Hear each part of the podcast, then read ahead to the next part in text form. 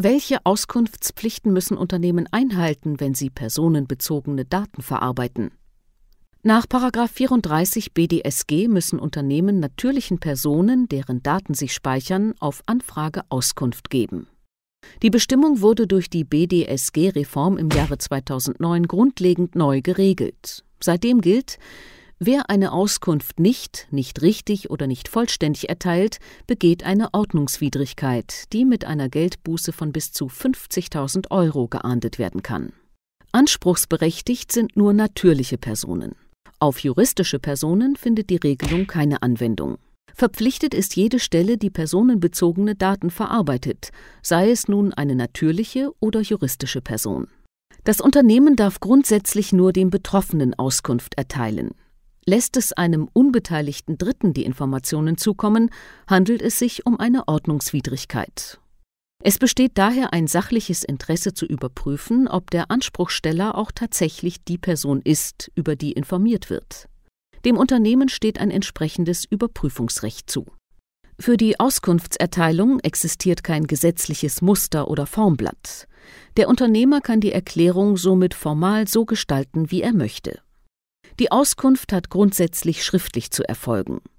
Das Gesetz lässt jedoch eine andere Form ausreichen, wenn diese angemessen ist, so zum Beispiel auch die Mitteilung per E-Mail.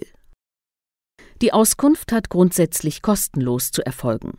Verlangt der Verbraucher gegenüber dem Adresshändler mehr als einmal im Jahr eine Auskunft, kann der Adresshändler hierfür ein Entgelt verlangen.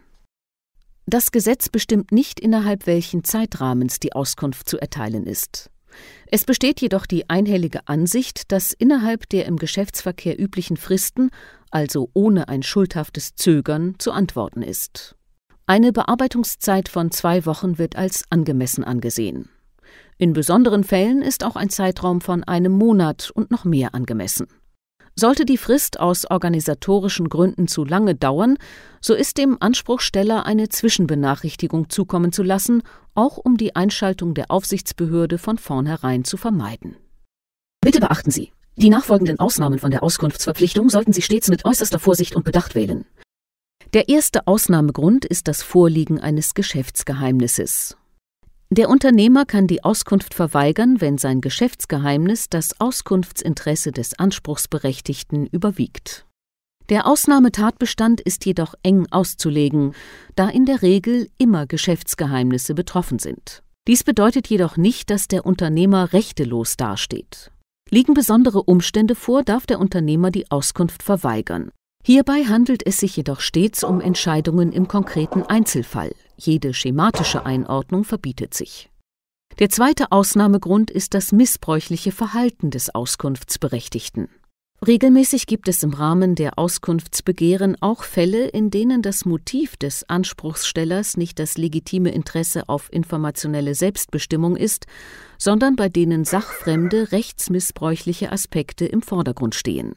In Fällen eines solchen rechtsmissbräuchlichen Verhaltens muss der Adresshändler keine Auskunft erteilen, denn auch hier gilt der allen Rechtsordnungen immanente Grundsatz von Treu und Glauben. Jedoch ist mit der Annahme eines solchen Missbrauchs größte Zurückhaltung geboten. Da der Anspruchsteller keinerlei Gründe für seine Auskunft bei der Anfrage angeben muss, ist ein klarer Rückschluss auf die tatsächlichen Motive nur sehr selten hinreichend sicher möglich.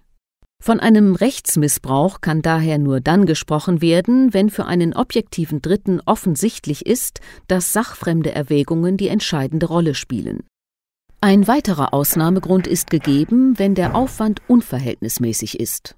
Moderne technische Verfahren lassen jedoch den Einwand der Unverhältnismäßigkeit immer seltener werden, sodass diese Regelung in der Praxis zunehmend an Bedeutung verliert